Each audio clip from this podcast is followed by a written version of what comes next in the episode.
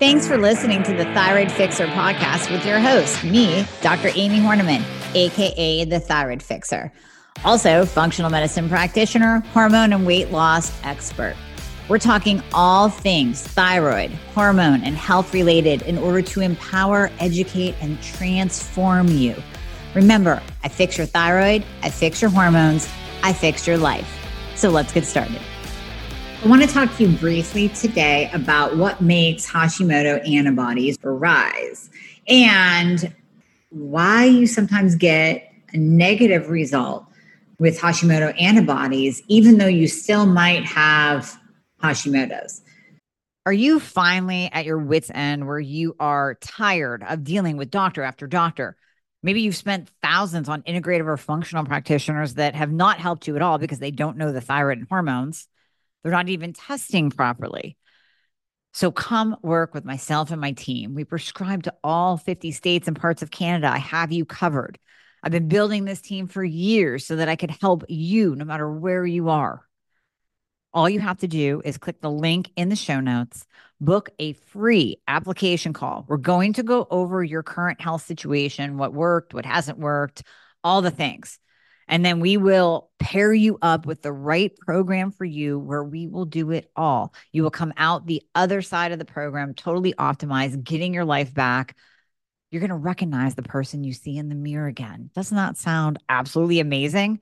Well, it might sound like you don't even believe it, but I promise you, I promise you, we will take good care of you.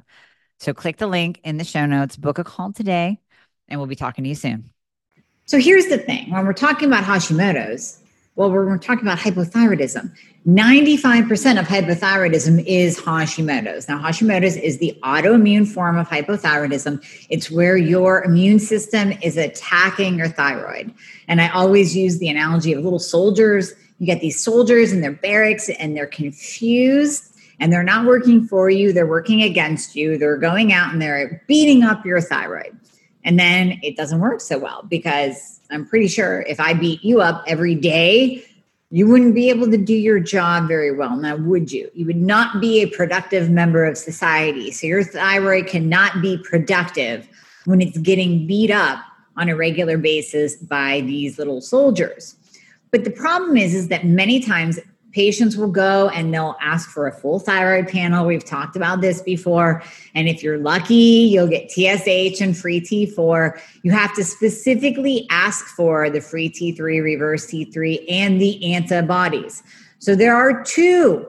And it blows my mind that so many doctors will test one. I will have patients come to me and I will see one antibody tested.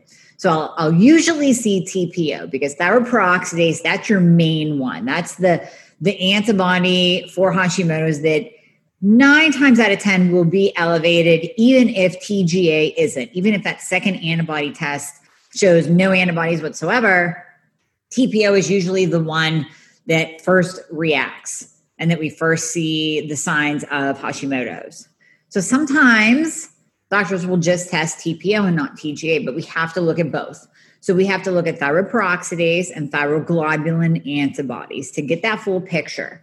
Now, those can come back as a false negative. This is why we like testing antibodies if they do come back as a negative, and I mean dead zero, not just, oh, you're fine, you're normal. I'm not saying that is negative. I mean negative zero, zero. Because remember, even if you have two, three, five, nine, 18 antibodies, you have that amount of soldiers that are going up and beating up your thyroid. So, why would we call that negative if you have two, five, 10, 18 soldiers that are reacting, that are battling, that are out for the fight, that are confused, that think that your thyroid is the enemy? that is still Hashimoto's. Those are still antibodies against your thyroid.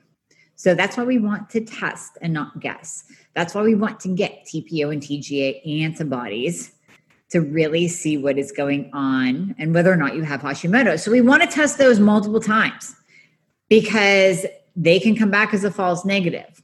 But we know, and we can do this through deduction, that autoimmune begets autoimmune. So if you're a patient, you come to see me and we're looking at all your thyroid labs and we look at your thyroid antibodies and they are zero, and you have had them tested multiple times and they are zero, but you have psoriasis, you have celiac, you have Crohn's disease, you've been diagnosed with rheumatoid arthritis or Sjogren's, chances are you have Hashimoto's because where we see one autoimmune, we see more than one autoimmune condition. So we can kind of do this through logical deduction of other autoimmune conditions. And quite frankly, if you come to me and you're miserable and you're gaining weight and you can't stop the weight from coming on and you can't lose weight no matter what you do, and you're tired and your hair's falling out and you're constipated and you have joint pain, I don't really care what the antibodies are. I want to see them, but just because they are zero, if they are, that doesn't mean we're not going to treat. That doesn't mean we're not going to pay attention to your thyroid numbers. You are more than a lab value. You are a human being with symptoms. So we have to look at your symptoms as well as those lab values. So you may or may not have Hashimoto's, depending on what those antibodies come back at. We want them at zero. If you have any antibodies at all, and your doctor told you that you do not have Hashimoto's, you have Hashimoto's if you have antibodies, because in functional medicine, we want them at zero. That is the optimal lab value range for either of the antibodies for Hashimoto's. Now, what can make Hashi antibodies raise? So, first of all, pregnancy is a big one. So, those stressors, those hormonal changes that occur, sometimes they'll occur in, and we'll see antibodies pop their head in puberty because that is a deep hormonal change in the body, male and female. Sometimes we do see them in puberty and in young people. Sometimes it's not until a woman becomes pregnant. So oftentimes my patients will come to me and they'll say, you know, it was after I had my first baby or after I had my second baby that everything went to hell. And I started feeling like garbage. And that's when the weight came on and I couldn't shed the baby weight and I was tired all the time, more tired than what I should be, even after having a baby. And that's when everything went downhill. So, pregnancy, any kind of hormonal shift can turn on that autoimmune switch. So that's when we see Hashimoto antibodies raise. And I talk about the six stages of Hashimoto's. We'll link to that in the show notes so you can go back and listen to that podcast and go through each of the stages because there are multiple stages of Hashimoto's. In the very beginning, you may not see antibodies, but once that turns on, then the antibodies show themselves. So, pregnancy is a big one. The other one, any kind of shift in the immune system, a shift in the immune system. So, that can be Epstein Barr virus. That's a huge trigger for Hashimoto's. Lyme disease, any kind of other tick borne illness a severe cold, a virus, maybe the C virus that you got. Then all of a sudden, that cytokine storm kicks up. Your immune system shifts into high gear and then sometimes low gear, and those antibodies raise. So, many, many thyroid patients are finding that they are significantly worse. And sometimes we need to do an adjustment of medication after they have the C virus or even a really bad flu virus, even a really bad cold over the winter. Your body is under severe stress and duress when it's battling a viral or bacterial infection. And that is a shift in the immune system that can occur that can then turn on those Hashimoto antibodies. Another one is the gut. So we always say health starts in the gut. Your immune system begins in the gut. T4 to T3 conversion, some of that occurs in the gut. If your gut is dysregulated, and remember, anytime I talk about gut, I'm not just talking about having constipation or diarrhea or bloating or gas or heartburn. It can just be that you've been, you you might have you might tell me, listen, my gut is awesome.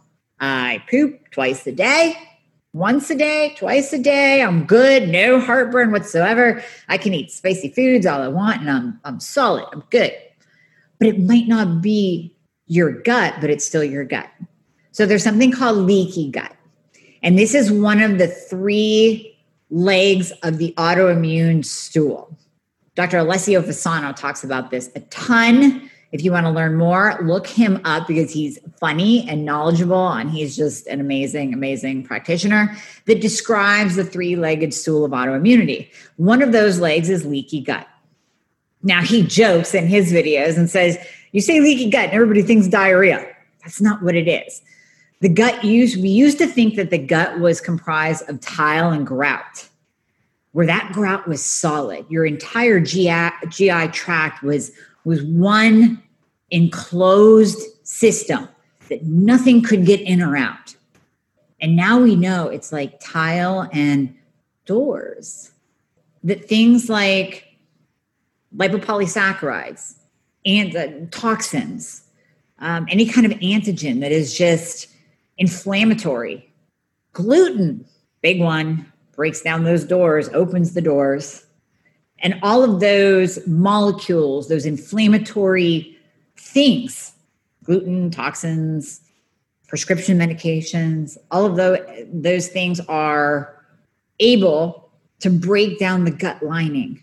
And then it gets into your system and it causes systemic inflammation. So, that alone, that inflammatory response, which then results in what? Stress and what? A shift in the immune system can turn on those Hashimoto antibodies, can just bring them, bring them to light. There they are then. Then we test and we see them. Sometimes you'll feel it. Sometimes you'll get worse and actually experience those antibodies raising. So those are just a few things that will kick up Hashimoto antibodies, but please remember this. Here's the take home. Number one, you want to get tested. So you want to have the TPO and TGA antibodies tested.